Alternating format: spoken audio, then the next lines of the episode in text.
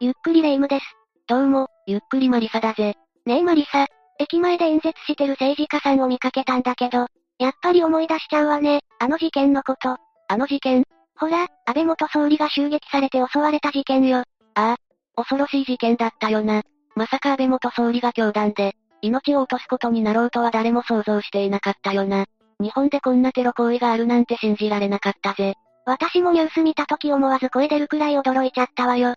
結構事件から時間が経過したけど、今どんな状況なのかよくわからないのよね。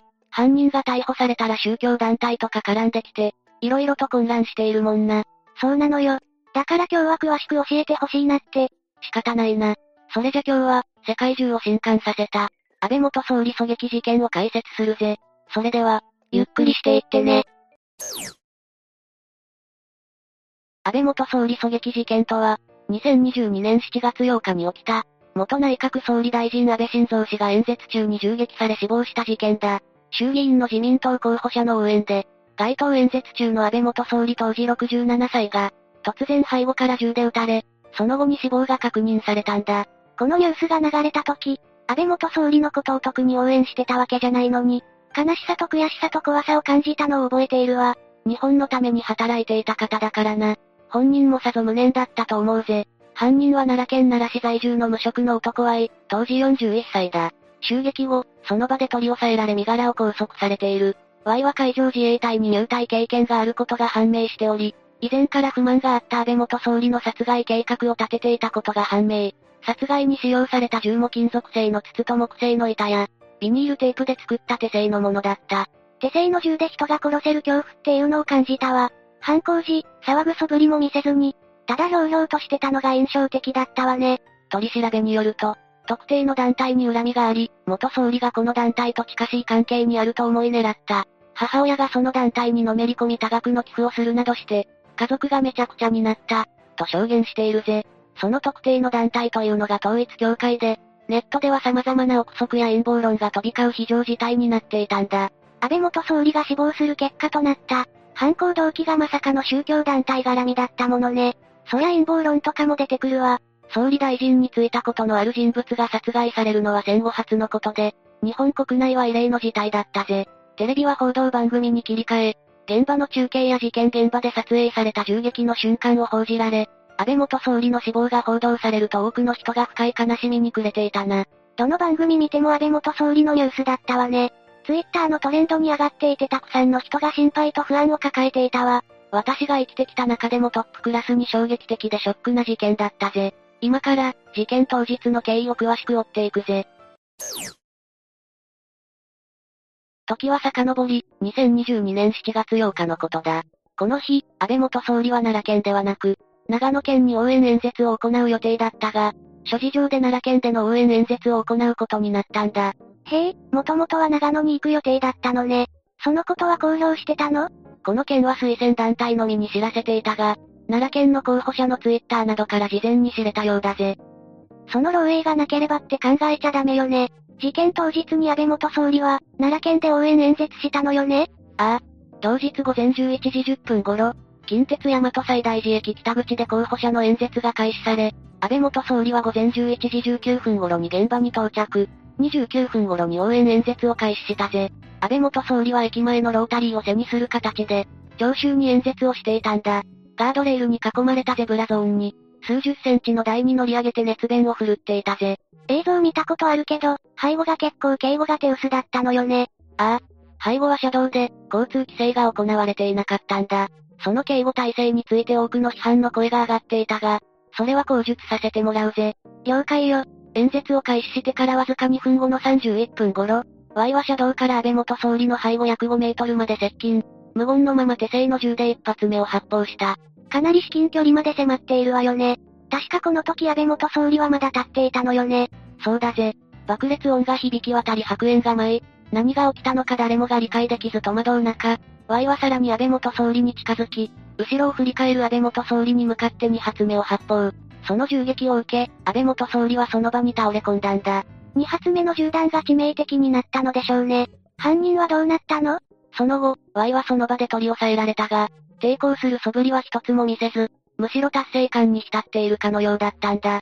安倍元総理が撃たれたこともショックだったけど、犯人のひょうひょうさにゾッとしたわ。その後安倍元総理はどうなったの？事件発生現場はパニック状態だったぜ。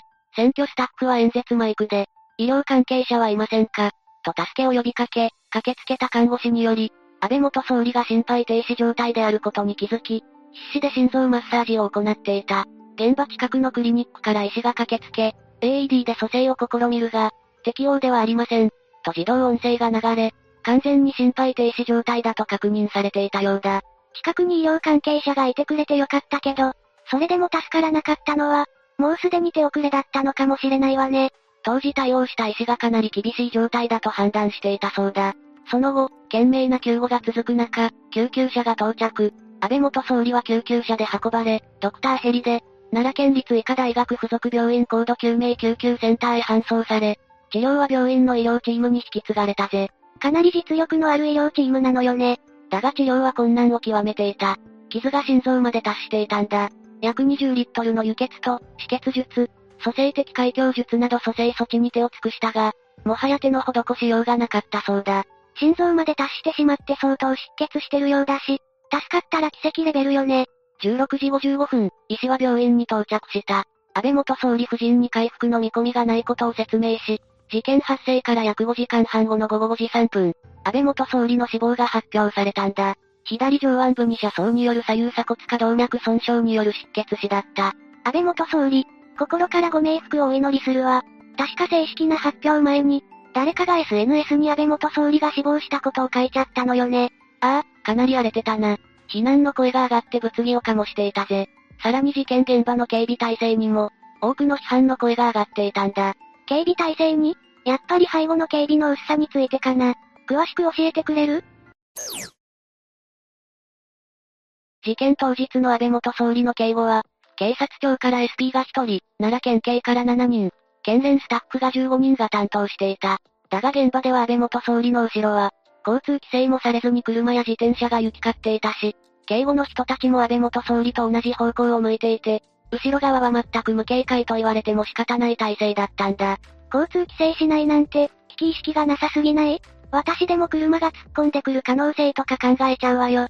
その結果として、犯人の Y が安倍元総理の、至近距離に近づくまで誰も気づかず、2発目の発砲を許し、その間、誰も覆いかぶさることもなく、安倍元総理は凶弾に倒れてしまったぜ。映画とかだと SP が命にかけても守り抜く、ってイメージがあったけど、そんなことにはならなかったのよね。実際にこういう場面に陥って動けるかは、わからないという用語もあれば、何のための警護なんだという批判も多く見られるぜ。事件後は専門家たちもこの警備体制の問題を指摘して、各メディアでも検証を行って報道し、世間からの警護に対する非難の声が多く上がったんだ。日本社会の対応の甘さが露呈したぜ。日本は銃社会じゃないから、元総理が狙撃される、なんて想定外だったのかもしれないわね。事件当日の夜に警護に当たっていた。奈良県警が会見を開いているぜ。安倍元総理が演説を行うことを知ったのは、事件発生の前日7日の夕方であり、突発的な警護だが十分な体制をとっていたようだ。だが警視庁は、襲撃を未然に防げなかった。当時の警護についての検証結果をまとめ、25日に公表したぜ。その検証結果はどういう内容だったの？まずは最大の問題は安倍元総理の後方の警備が不十分で、容疑者の接近を許したことだと指摘しているぜ。演説の直前に配置が変更されたことにより、前方の警戒に注力を注いだが、それが情報共有がうまくされないまま、手薄になった後方を警戒する警察官を配置するなどの、指揮が取られなかったとのことだ。あの後方の警護のざるさは、前方の警戒に人員を割いた分が、補填されてなかったからなのね。さらに、奈良県警が作成した、警護警備計画書は過去のものを、安易に踏襲していると指摘し、後方の危険性が見失われ、十分な数の警察官が配置されず、指揮官の役割も明記されていないなど不備があったとしているぜ。ちゃんと情報が行き渡って、対応できる指揮官が適切な指揮をとっていたら、後方の警護に人員を回せていたのかな。今後は警護警備計画についての、基本事項などを定めた警護要則を約30年ぶりに改めて、警護警備計画をもとに、地元の警察がこの基準に従って、計画を作成できるようにした上で、警察庁が警護警備計画の報告を受け、修正点などを指摘できる仕組みを導入するとのことだ。ドローンの活用や防弾ガラスの設置など、新しい資機材も導入する方針みたいだぜ。うんうん、せっかくある技術を活かして警護や警備、防犯に活かしてほしいわね。次に警察の捜査についてだが、事件後すぐに奈良県警は捜査本部を設置し、Y の容疑を殺人に切り替えて捜査を開始したぜ。どんな捜査が行われたの？まずは証拠の確保だな。現場で押収した銃は手製のもので、金属製の筒2本を束ねて木製の板と、ビニールテープで固定された長さ約40センチの長銃だ。筒にはカプセルのようなものが入っていて、中には6発の弾丸を込めることができたんだ。そして一度の発砲で、6発の弾丸が飛び出す作りになっていたぜ。手製ショットガンって感じかしら？こういうものを自作できちゃうのって恐ろしいわね。事件当日午後5時頃、警察は奈良県奈良市大宮町の、Y の自宅マンションの家宅捜査を行ったぜ。犯行に使われた銃と同じものが5丁も見つかり、火薬の類も発見された。その他にもパソコンや周辺機器、ノートなどを押収して調べを進めたぜ。パソコン。ってことはネットで作り方を調べてたのかな？海上自衛隊の所属経験から、ある程度知っていた可能性はありそうだな。パソコンの検索履歴には武器の製造サイトが残っており、銃の作成に必要な火薬や薬莢など必要な部品を、ネットで購入していたことも明らかとなったんだ。また Y の車からは1メートル四方の板が数枚見つかっており、銃の試し撃ちに使われたものだと見られているぜ。押収した証拠や詳しい動機については現在も捜査中なんだ。ネットで作り方も分かって材料も変えるなんてちょっと怖いわね。作って終わり、じゃなくて、しっかり試し撃ちしてるってところが計画性の高さを感じるわ。かなり計画性の高い犯行だよな。Y は取り調べの中で、宗教団体統一教会の名前を挙げて、安倍元総理とその宗教団体と、親しい関係にあると考えて殺害を計画したようだ。確か母親が宗教団体にのめり込んで、多額の献金をして家族がめちゃくちゃになったんだっけ？その通りだ。多額の献金により母親は自己破産。生活はめちゃくちゃになり、Y は当初その宗教団体のトップを狙おうとしていたんだ。元々のターゲットは安倍元総理じゃなかったの？ああ。2022年6月頃に統一教会のトップが、来日する予定であることを知った Y は、銃の作成を開始したんだ。春頃には複数の銃を完成させ、山で試し撃ちをして精度を高めていったそうだ。だがコロナの影響を受け、団体トップの来日はなくなってしまい、Y の計画は断念することになった。Y の標的は、統一教会と親しい関係にあると感じていた。安倍元総理にターゲットを移し、ネットの情報から安倍元総理の行動を把握して、殺害の機会を伺っていたんだぜ。総理大臣をターゲットにするっていうのも、かなり難易度が高そうだけど、Y は実際に行動に移しているのよね。Y の行動力は凄まじいぜ。事件前日には安倍元総理の演説先である岡山県に行ったが、手荷物検査があり近づけなかったため断念。ネットで8日に奈良県で安倍元総理が応援演説をすることを知り、計画に移ったというぜ。すごく計画的で行動力のある犯人よね。どんな人物だったのかしら。犯人は岩1980年、建設会社の経営する、父親と母親の次男として誕生し、兄と妹の5人家族で育ったぜ。とても仲が良い兄弟だったそうだ。Y が4歳の頃に父親が急死してしまい、その後一家は母親の祖父宅に引っ越して、祖父に支援してもらいながら、5人で暮らしていたんだ。100坪は優に超える広い敷地のある、和風の豪邸で裕福な暮らしをしていた、と Y の兄の友人が語っているぜ。祖父がお金持ちだったのね。父親が亡くなったのは残念だけど、生活は順風満帆そうじゃない？だが祖父が亡くなり、母親が祖父の会社を引き継ぐ形で社長に就任し、祖父の自宅と経営していた。不動産のおよそ約5000万円を相続したぜ。しかしこれが、一家の悲劇につながってくるぜ。母親に相続されたのね。悲劇ってもしかして宗教団体関係？その通りだ。1998年頃に母親が宗教団体、世界平和統一家庭連合、いわゆる旧統一教会に入信したんだが、1999年3月に母親は、相続した自宅や所有する不動産を売却して、約1億円にも及ぶ大金を献金しているんだ。い、1億円？そんなに献金しちゃって、ちゃんとした生活遅れていたの？いや、このせいで、一家の生活は一気に困窮し苦しくなり、2002年に母親は自己破産するという結果になったんだ。自己破産するまで献金するとか狂信的なものを感じるわね。Y の生活にも影響が出ちゃうわよね。Y も県内でも有数の進学校へ通っていたが、大学進学を諦め、専門学校へ進学するも中退することになったぜ。その後は2002年8月から2005年8月の3年間、海上自衛隊の任期制自衛隊を務め、そこで重火器の取り扱い方法や、重火器の構造、火薬の知識などを身につけたと言われているんだ。金銭的な余裕ないと進学も難しいよね。海上自衛隊で働いているうちに詳しくなっていったのね。そんな中、大病を患い長年治療を続けていた兄が、母親の宗教狂いや生活苦に疲れ果てたのか、自殺してしまい、Y は兄の葬式で、遺体に覆いかぶさり大号泣するほど、相当のショックを受けていた。仲の良いお兄さんが大病を患ってるだけでも辛いのに、母親と生活苦が原因で自殺するなんて、Y にそんな辛い過去があったの？ひどい話だよな。実は海上自衛隊時代に、Y 自身も自殺未遂を起こした過去があるんだ。Y も自殺未遂を、苦しい思いをしながら生きてきたのね。その後、Y はどうしたの？海上自衛隊を辞めた後は、測量会社の派遣社員として働きながら、測量士補の資格やファイナンシャルプランナー、宅建など多くの資格を取っていたそうだ。いろんな資格を取っていたのね。有数の進学校に進むくらい頭が良かったんだろうし、真面目だったんだろうね。かなり真面目で勉強熱心だったみたいだぜ。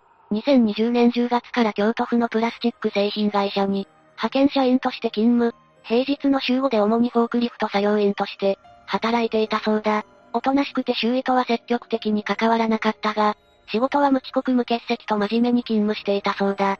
だが徐々に上司に反発するような態度を取ることがあり、2022年1月には業者のトラック運転手と、トラブルを起こすなどの問題行動が、目立つようになっていたみたいだ。今まで溜まっていたストレスが爆発し始めてるのかな。2022年4月、Y は体調不良を理由に退職することを決め、有給休暇を消化し5月中旬に退職。そこからは安倍元総理の殺害の計画を進めていたんだぜ。確か宗教団体トップを狙ったけど、安倍元総理にターゲットを変えたのよね。なんでまた安倍元総理なの ?Y が安倍元総理に対して恨みを抱いたきっかけっていうのが、安倍元総理の祖父岸信介元首相が、統一教会創設者と関係が深いことからだと見られているぜ。え、それだけで？いや、Y は安倍元総理が2021年9月に、統一教会の友好団体である宇宙平和連合、UPF ジャパンが主催するイベントに、ビデオメッセージを送っていた事実があり、安倍元総理と統一教会のつながりを確信したんだ。なるほどね。ビデオメッセージを送るってことは、関係性はあるはずよね。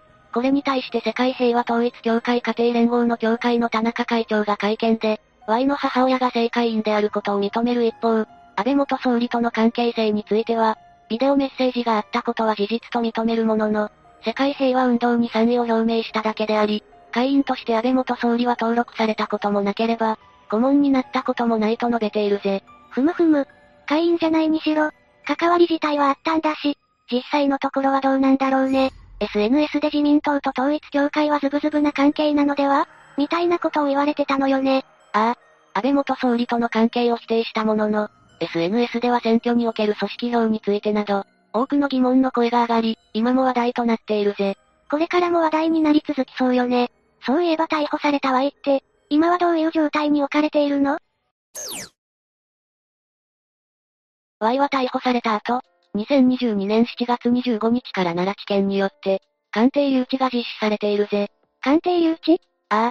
主に刑事責任の有無を判断することを目的にして、被告人の精神状態を、医師などの鑑定人に鑑定してもらうんだ。確か犯行当時の精神状態や、責任能力の有無で判決が大きく変わるのよね。そうだ。Y 氏の鑑定留置期限は延長を繰り返していたんだが、2022年12月20日に2023年1月10日までと決定されたぜ。もしかしたら、動画をお届けするときには、結果が出ているかもしれないな。一体どんな罪状でどんな判決になるのかしら。犯行当初は非難の声が相次ぎ、死刑を望む声も多く上がっていたが、Y の動機となる老いたちが明らかになると、一部では擁護する声も上がっているな。